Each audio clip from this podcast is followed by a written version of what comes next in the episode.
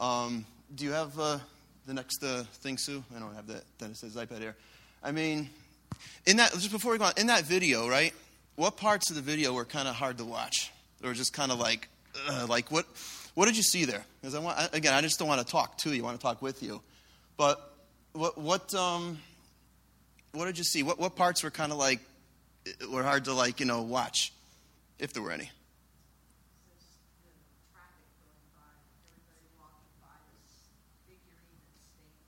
Yeah, the the craziness. Like, isn't that life? It, in the spirit, even in the physical and the spiritual sense, doesn't life feel like that around that still statue, right? Who is like being still, right? You know, you see the whole world, and weren't there times where it was like the video was just kind of very unclear, and it's just like you just wish that the the camera person would just kind of like make it easier for you to see. But then, did you notice at the end? Everything got into clarity, and you could see like the light bulb was going on. It was, it was just kind of like makes you dizzy. But many of us have a hard time today of learning how to uh, be still. But in fact, I love this beautiful, peaceful, serene. I never use Keynote, but that was the one thing I saw right away, so I figured I'd put it up there. But um, the main theme here, so if you could, you know, we as Christians, we perform a lot. We're, we live in a performance-based society, right? Ever since going to school, oh, let me see your report card. Oh, three A's, two, you know. But um, we perform. And I think even in the church, we, we perform too much. All right? We're all about what we do, what we do, how we behave. But in reality, I think God cares more about, I think, what's in our heart. We'll talk with that, but stop performing and, and rest. Being still, right? In this twenty-first in this century here, twenty-first century Western civilization, that that word rest there, when we think of rest, I think most of us burnt out, you know, Americans think we just want to go home and take a nap, right? That's physical rest. But also rest comes in many forms. There's emotional, right? There's, you know, spiritual. But this rest, it's all it's all encompassing here. There's something about rest that, you know, what we long for so much. Doesn't the word rest sound nice? But isn't it so hard to do and so hard to get sometimes? It is. One man challenged another to an all-day wood chopping contest. The challenger worked really hard, stopping only for a brief lunch break. The other man, though, had a leisure, leisurely lunch, and he took several breaks during the day. At the end of the day, the challenger was surprised and quite annoyed to find that the other guy had chopped a whole heck of a lot more wood than he did. I don't get it, he said. Every time I checked, you were taking a, you were, you were resting, and yet you ended up chopping more wood than I did. Well, but you didn't notice, said the winning woodsman, that I was, every time I sat down to rest, I was actually sharpening my axe, right? And, you know, a lot of times, you know, our spiritual, physical axe needs to be sharpened, and we don't really take care of that. Every now and then, go away. Somebody once said, every now and then, go away. Have a little relaxation. For when you come back to your work, your judgment will be surer, right? Since to remain constantly at work will cause you to lose power of judgment. How many of you can uh, say, like, yeah, I'm guilty of that, right? Go some distance away, because then the work appears smaller, and more of it can be taken in at a glance, and lack of harmony or proportion is more readily seen. How many of you realize after, wow, my life is really out of balance, right? These are the words, actually, of Leonardo da Vinci. He said that, and he was no idler. Okay, he excelled as a painter, a sculptor, a poet, architect, engineer, city planner, scientist, inventor, anatomist. He was a military genius, and by the way, he also was a philosopher too. He did all those things. Everybody knows who Leonardo da Vinci was, but da Vinci himself said, you know what? You got to take time to take care of you. Got to rest. Okay? Let's um we're going to take a look at a little scripture here, all right? And if you want to go in your Bibles, you can, all right? But we're going to look in the context of Hebrews chapter four, um verse uh, verse nine. And, you know, it's funny. It's like, you know, practicing what you preach. And uh, where's the Facebook Live camera? Is it right there? So you can say hi to Dennis. And, hey, you can't, I can say anything I want, and you can't do anything about it. No. Um, yeah. One time, actually, Dennis actually left something on his desk. And he said, oh, hang on, church. I'll be right back. And then, like, he said, Tim, why don't you tell some jokes? While I'm like, he says, actually, no, don't, because I want people to stay, not leave. I was like, thanks, Dennis. Um, remember that day? He's, he's like, so mean. Anyhow, see, I could pick on him. He's not here. But I did ask him. Sorry, I get carried away here. I did ask him once, you know, this whole practicing what you preach thing, does that apply to substitute teachers as well? He's like, yeah. I'm like, great. So anyhow, um, Hebrews chapter four and verse nine, right? It says there, So there is a special rest still waiting for the people of God, right? I guess that's us, right?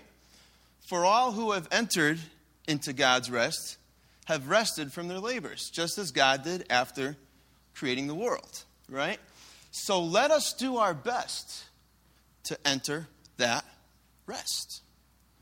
And I read that, and it's like, okay, you know, they're talking about, they're talking about the, Israel, the the verses before were talking about the Israelites, you know, when, you know, God got them out of Egypt, and the Egyptians chased them, right? Then the Red Sea closes on them, they drowned, and God saved his people. And they were supposed to enter that land of rest in, what, eleven and a half days, but it took how many years? Like forty, right? So, and you read about that in Joshua, whatever, and they're all scouting out the land. I mean, what should have taken an eleven, what should have taken eleven and a half days because the Israelites complained, and oh, God, you know, it's like we have like we have hundreds more pages in the Bible of great Bible stories to read and learn lessons from, right? But um, it just struck me like a nerve, like right here, this last sentence really, really rings a bell here. So let us do our best. How many of you are parents in the room here? Right? How many of you parents always encourage your kids to do their best at whatever they do? It's like, you know, like, I don't care how good you do, but just, you know, do it, for, do it from your heart. Just, please, just do your best, right? And again, we that's how this performance-based, you know, mentality gets bred within us from early on. All right? But can we go to the next one, Sue? Please. So the King James Version, I got to hit it again. I never do PowerPoint stuff, but um, I just try. I kind of play with animations. I thought I would have the power here, but so I, I'm sorry. No, not not not yet. Just stop it for now. That's good. The King James verse. I mean, like that's like the official. Like a lot of people go back to the King James. All right. Look at what's written in yellow here. Let us. What's that L word right there? Labor. Now I don't know how many of you with O C D are bothered by the Old English with the U, but whatever. I put that in there. It's funny, in my work today, I work with people from the U K, and they spell behavior with the O U R. It's really weird, like kind of this, the ancient English like, doesn't change, but it's cool. Let us labor, therefore, to enter that rest. How many of you in this room like the word labor? Does it have like a, does it have a lot of appeal, does it? How many are like, I'm going to labor? It's like, how many of you are like, sign me up, baby, right here? Is that? No. But what does it say? Look, let us labor. Labor to what? Oh, other verses, let me let me show you something here. Don't go don't go on though.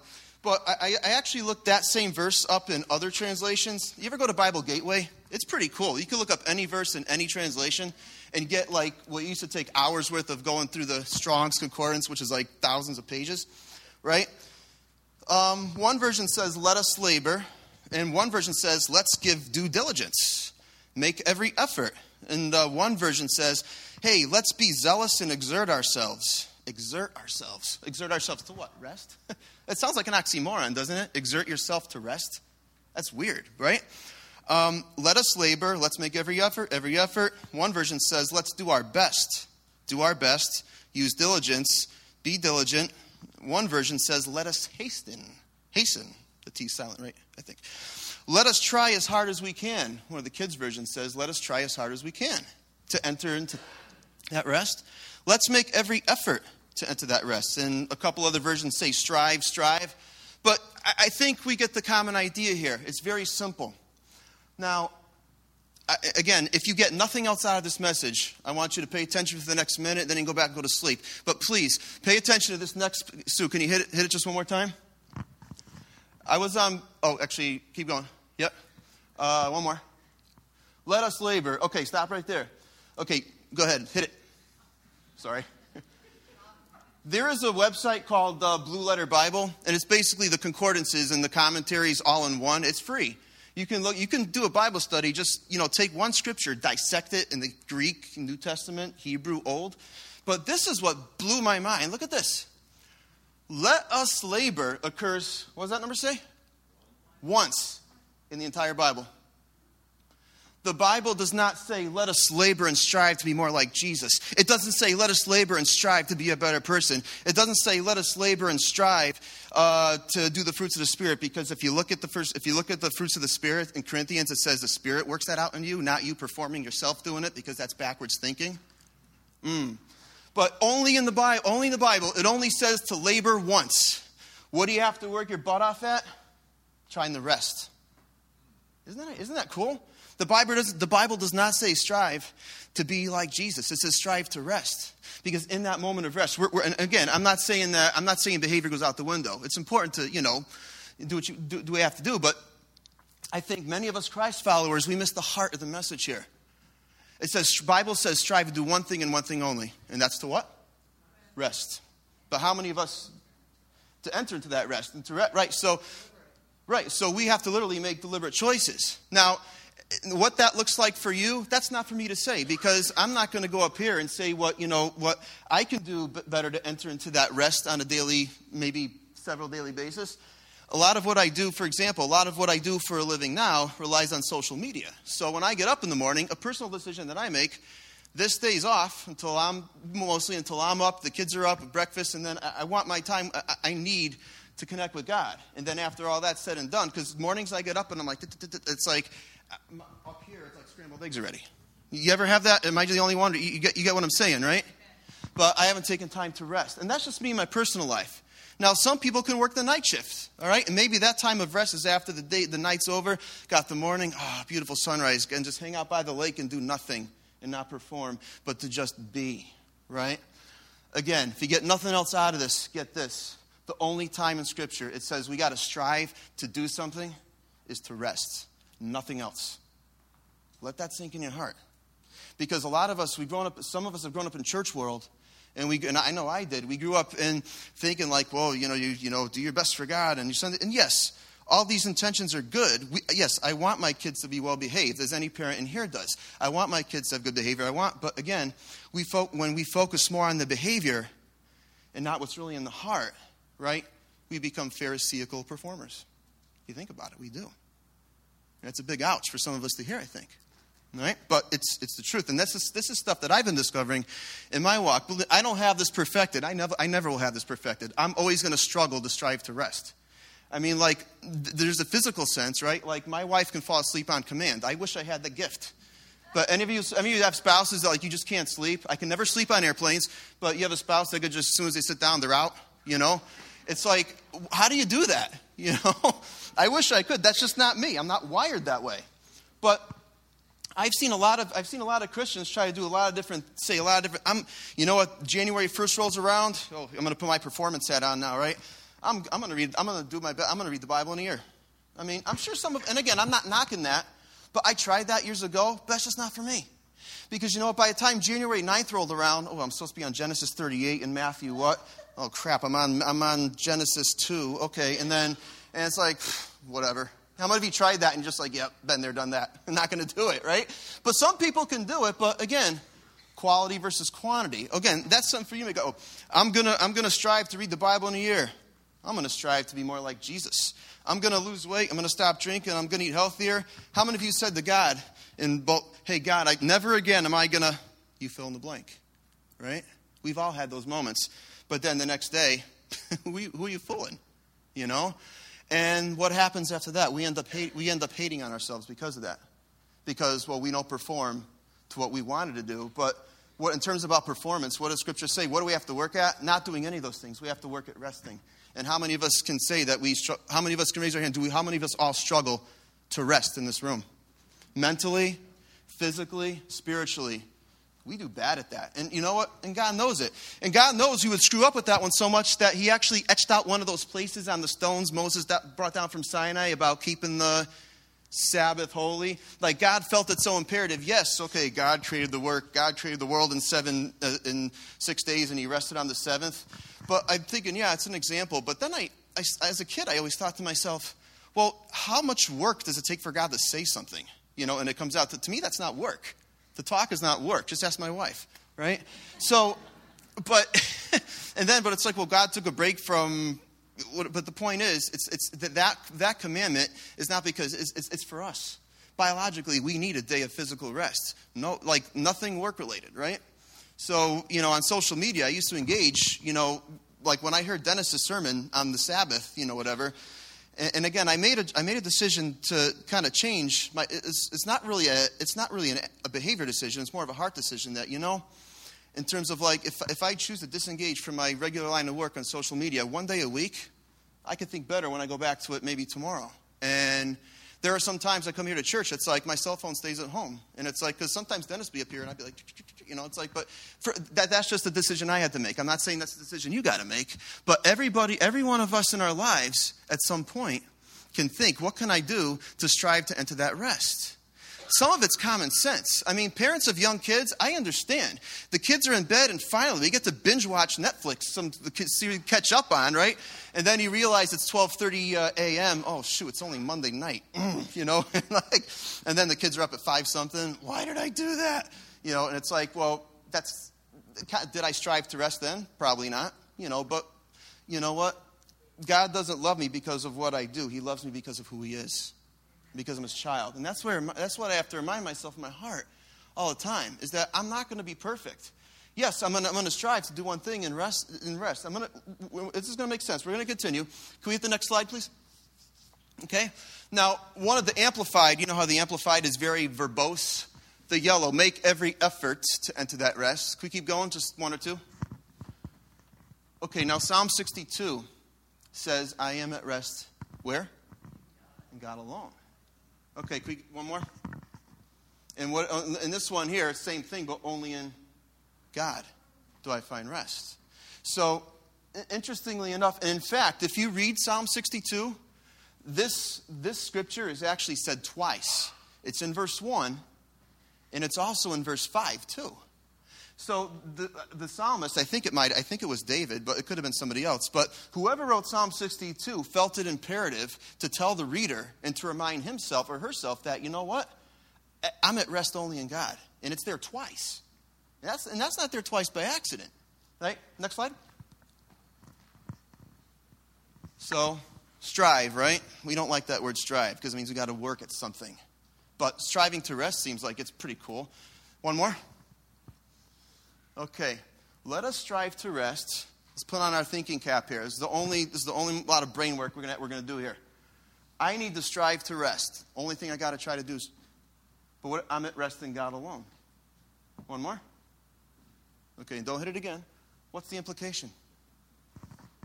I gotta strive. I gotta work hard at trying to rest. I gotta work hard at resting.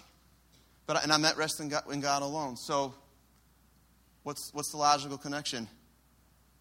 If I eat, then I'm happy. If I'm happy, then I'll smile. Means if I eat, then eventually I'm going to smile, right? See, like, you know, A implies B, B implies C. Sorry to bring the math in there, but it's like, if if I'm happy, then I'll smile. Or if I'm hap- if I eat, then I'm happy. If I'm happy, then I'll smile. Oh, that means if Tim eats, he's going to smile. So let's do the same logical connection here. I got to strive to rest. But I'm at rest in God alone. Therefore, what's the conclusion? Strive to be. Say it louder. With. There you go. Strive to be with God alone. But and when you're with God alone, a lot of us think from, you know, I don't know how long we've been following Christ in this journey here. But when we strive to be with God alone, right, we think, okay, got to have everything perfect and quiet. Sit my butt down here. And then we go here. And then we start doing, like, the performance with the words, right? God, uh, thank you for this day. And we have the ba-ba-ba-ba-ba. It's like, and then we feel like, wow, it's like my words are just hitting heavens. There's like a brick wall where my words are going. You ever felt that way? You kind of pray, and it's like bouncing back at you. I know I have. But what do you do when you're with God alone? We trust him. Be still. What's that? We have two ears and one mouth. But how many of us do we either A, make the time to, make the time to be with God alone, not not to say I'm going to spend time with God now, because as soon as you see it that way, I'm going to spend my time with God, check in the box, you're performing. Okay, n- n- don't perform. B, right? I want to be with my maker. I want to be, because in, in mornings I'm able to do that, because honestly, parents of young kids, you know, when your kids are up at six something in the morning, that means if you want to spend time with God alone in the morning, you got to get up maybe forty something minutes earlier than that. It's hard. That's discipline. I got to strive to, if I want to strive to do that, I might have to go to bed earlier. I might have to make some different choices. But when I but when when I don't choose to do it, I'm not going to hate on myself and beat myself up. I'm going to I'm going to say maybe, like, you know, during lunchtime, you know what? My wife and my kids are out at lunchtime. I have to, like, you know what? Shut everything off and just go drive over to Camp Sloper and just kind of sit by the lake for a half hour and just be. There have been times I've spent with God. I don't say anything. Don't say anything. and just shut up and listen. You get so much more out of that. Because when, as soon as you like think, oh, did I pray for this? Did I pray for, you know? And again, I'm, I'm not stepping on any, uh, please uh, don't mis- please don't judge my heart in saying this. When I'm when I'm saying about what I'm about to say is not to like step on people's toes, but some of, some of us have been in situations where someone's in need of prayer and we all go lay hands on a person and it's just like, well, there are certain times where it's like, and again, I'm not judging, but we feel like, I got to say something, I got to pray. But, you know, Dave Miners, when he was up here once, he said, you know, Romans five says, we don't even know how the heck we got to pray. But who the Spirit prays for us on our behalf. And so if I'm sitting there just being still, I'll think of somebody like, wow, like their life is just a living. And then God, you know, at the breathe in, just, just exhale. I just, I, I in my heart, I'm lifting that person up to God. And God knows exactly what that person or someone needs. And that is good enough. I don't have to articulate every single detail. God knows the details better than I do.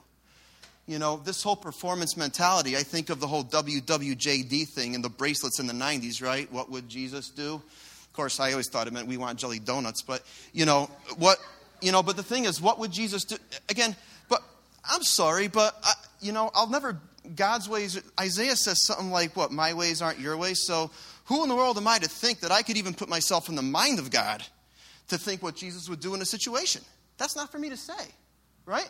Yes, I mean, like, but but the thing is, it's like, you know what, what Jesus did, what Jesus did, it's like our mindset compared to God's mindset is like, and this is probably a terrible analogy, we have the mindset of an amoeba, and God is like Stephen Hawking's intelligence times a million. You know what I mean?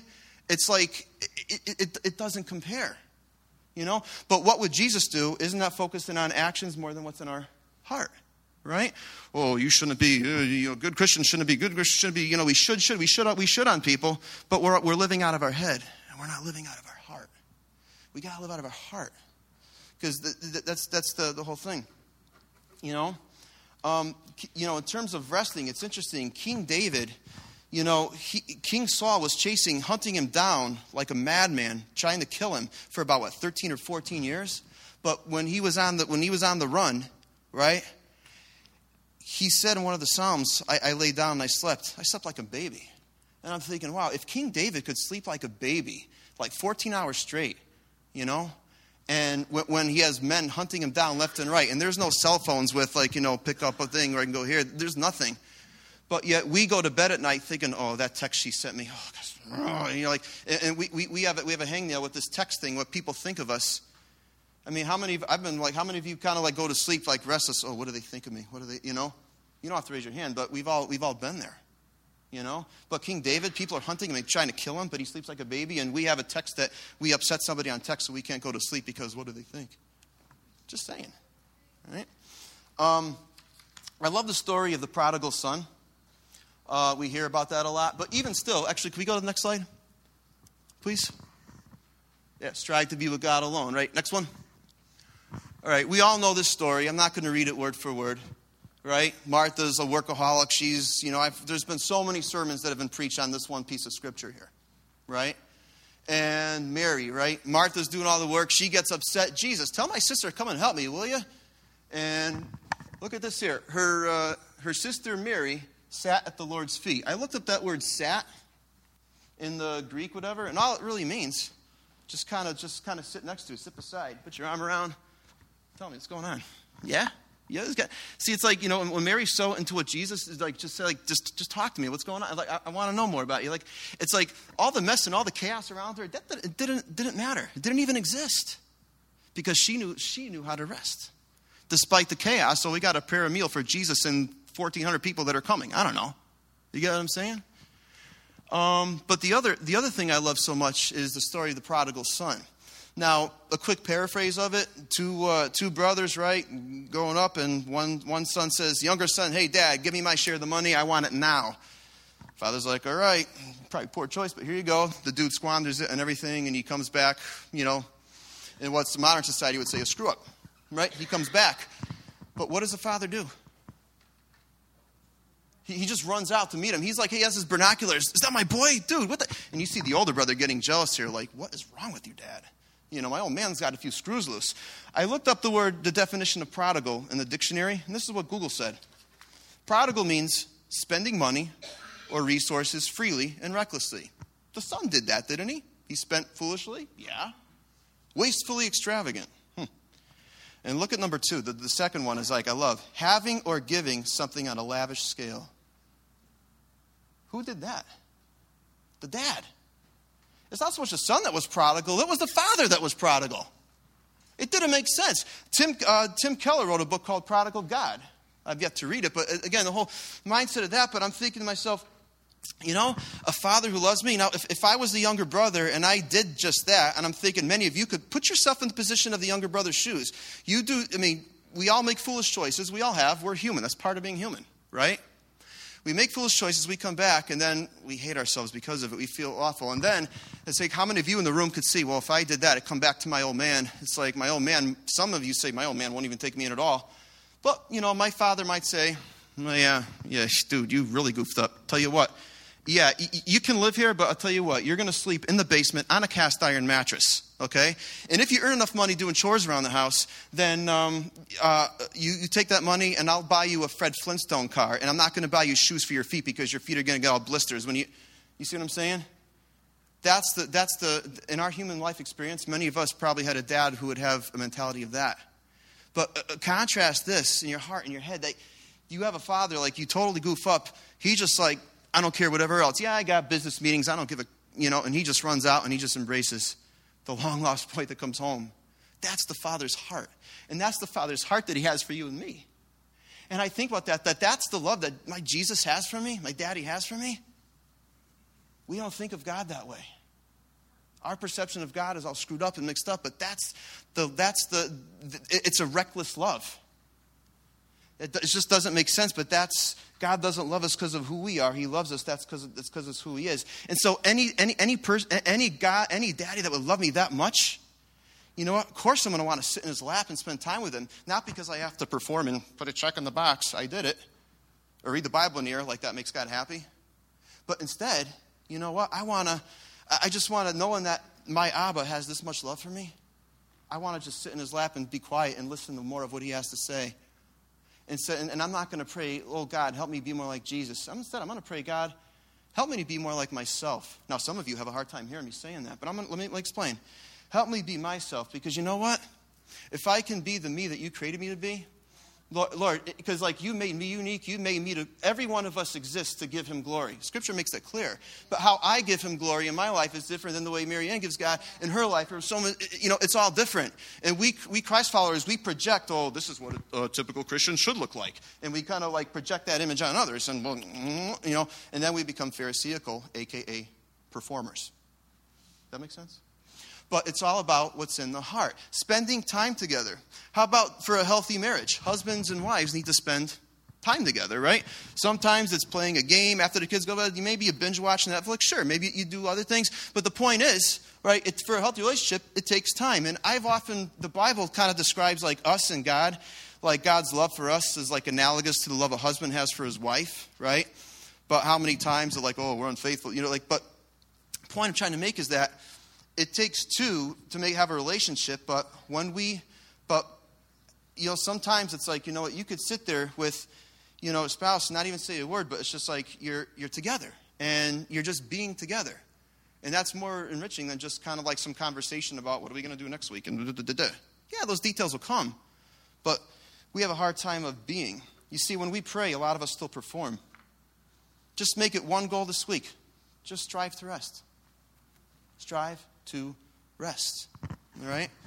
We have two ears and one mouth, and you know what? I know I'm almost out of time, but I, I know that a lot of us that grew up in church world, we after the end of a prayer, we say what word? Amen. Anybody know what amen means? So I agree, or so be it kind of thing. But when I was growing up as a kid, the word amen to me is kind of like, most kids think, oh, we done praying yet? Oh, amen. Oh, yes, you know, let's eat, you know? But it's like, it's almost like, well, prayer, if prayer is ongoing talk with God, the conversation's never supposed to end, is it? Isn't prayer uh, isn't prayer a lifestyle? It's like a journey, it's a lifestyle. It's not it's not an event and then, okay, I'm done. Okay, no, I'm done praying now. Okay, let's live my life. But you know what? As I'm going through there, and all of a sudden, if I walk in the calf and my kids are having a tantrum, like, it's like I might just say, God, help me with this because I don't know what to do. You know, that's ongoing communication, and he'll show me what to do. I trust him. There have been some times I'm about to, like, lose my temper at, at like seven at night. You parents know that witching hour is around five before dinner, right? And then and then after dinner, they're kind of crazy. And then you're too, you don't want to put them to bed, but you got to go through that next rite of passage to get them ready to bed. You know, it's like I get through this and yep, team, you know, the kind of thing. So, but even like during that time, it's like, you know, one time the kids were fussing, just like, you know what? And one one time it's like, instead of me yelling, it's like, you know, God, I, your word says I can ask for grace anytime. God, I need it right now. I don't feel like I deserve it, I deserve it, but God, your word's just, I, I demanded the grace because Scripture said I could, and it, it just came. And I wasn't in this, like, rightful prayer state, and just we think we have to perform to get just to be with God. But that video we saw, don't perform, just be. All right? God loves you with a love that you can't even describe. Uh, one of my spiritual heroes is a man named Brennan Manning. How many have heard of him? He wrote a book called All Is Grace. I strongly encourage you to get that book and read it. It's it's it's unbelievable. Brennan Manning, really, uh, long story short, he was a, a priest for many years, and um, he found out one time that, you know, he was working in the in the church rectory one one night, and uh, he was washing dishes. There was a nun there too. They were talking, and next thing you know, they both realized that you know that you know that setting was not really the place for the rest of their lives anymore. So they ended up getting married. And Brennan Brennan had a gift of words, and just he wrote so many books. He would go out and he would preach like Jesus and share Abba's love with thousands of people. And people would just totally change their lives. But then at the very end of the day, you know, he talked, he struggled with alcoholism. Day after day. He struggled so much. He's, he got drunk. He slept through his own, he slept, he missed his own mom's funeral because of that. But no other man have I, in, in modern uh, twenty-first century, have I ever seen talk about the love of God. He struggled, and he's open and honest about his struggles.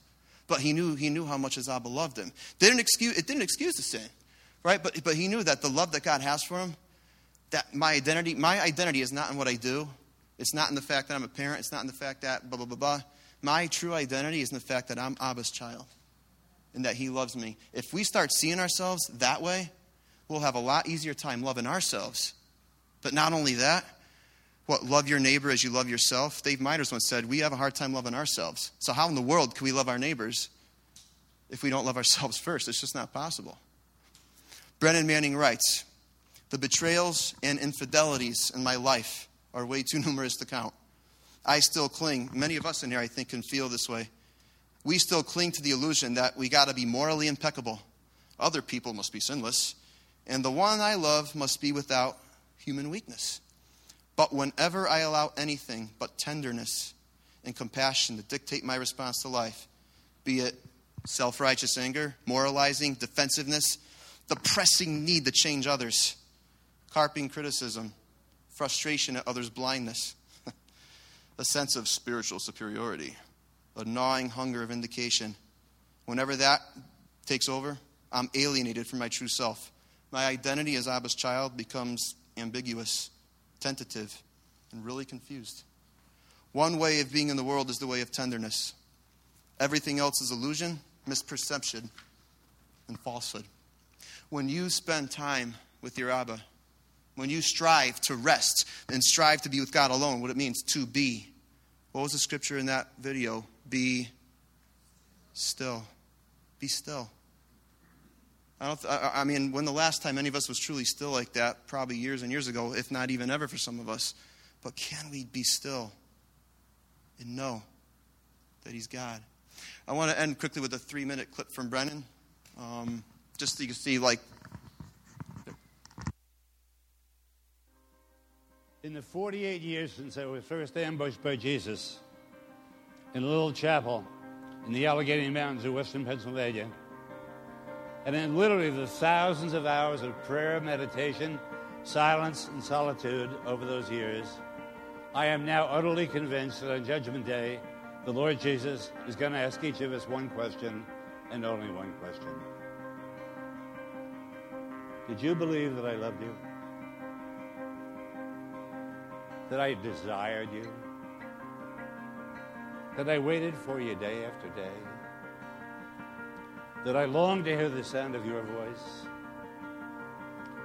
The real believers there will answer, yes, Jesus. I believe in your love, and I tried to shape my life as a response to it.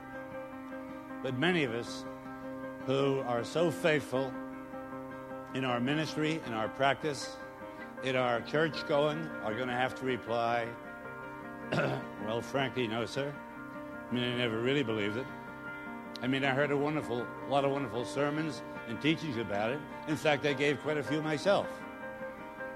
But I always thought that was just a way of speaking, a kindly lie, some Christian's pious pat on the back to cheer me on. And there's the difference between the real believers and the nominal Christians that abound in our churches across the land.